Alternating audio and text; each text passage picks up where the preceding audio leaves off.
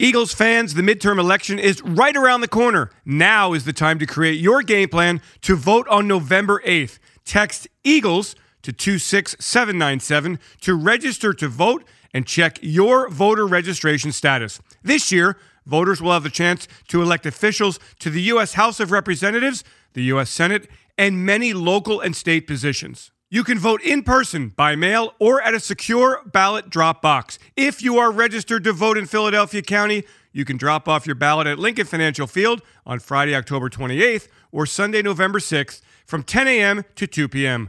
Our democracy is only as strong as our commitment to participate in it.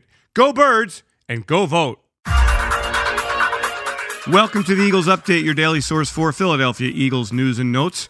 It's Tuesday, October 25th.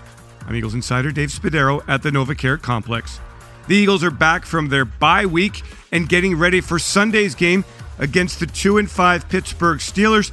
The Steelers visit Lincoln Financial Field, kickoff at 1 p.m. The Eagles looking forward to continuing their improvement in the defensive secondary, something we've talked about repeatedly in the Eagles' 6 0 start, and one of the key reasons the development of new safety CJ Gardner Johnson He's had three interceptions in the last two games, and he loves being a Philadelphia Eagle. We had a conversation recently, and CJ talked about making the transition from a New Orleans Saint to a Philadelphia Eagle and enjoying the little things in Philadelphia. How do you enjoy being a Philadelphia Eagle? Undefeated, playing good ball, great atmosphere, great locker room, great front office great teammates. So a happy life right now. You said that right when you came in that you like felt it that it was a great. I'm like, what is it about the building? The food's good in the cafeteria. Teammates are amazing. Uh, the the staff is like a one. Like they probably one of the best staff I've been around since probably college. You are talking coaching staff and front office. Cool. I like I like everything about it. Yeah. So. Sometimes you just know if it fits, right? You already know if the shoe fits, you gotta wear it. I think right now being at the top.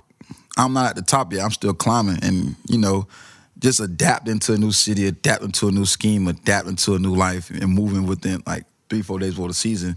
I think I'm still understanding that my left boot's not as as rugged and not as ready as for this mountain yet, but I'm building myself up week by week, game by game, and step by step. Injury updates coming from the Eagles later in the week. All eyes on the Steelers and their rookie quarterback, Kenny Pickett.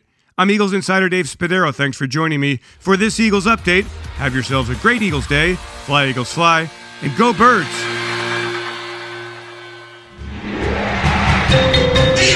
Eagles Entertainment.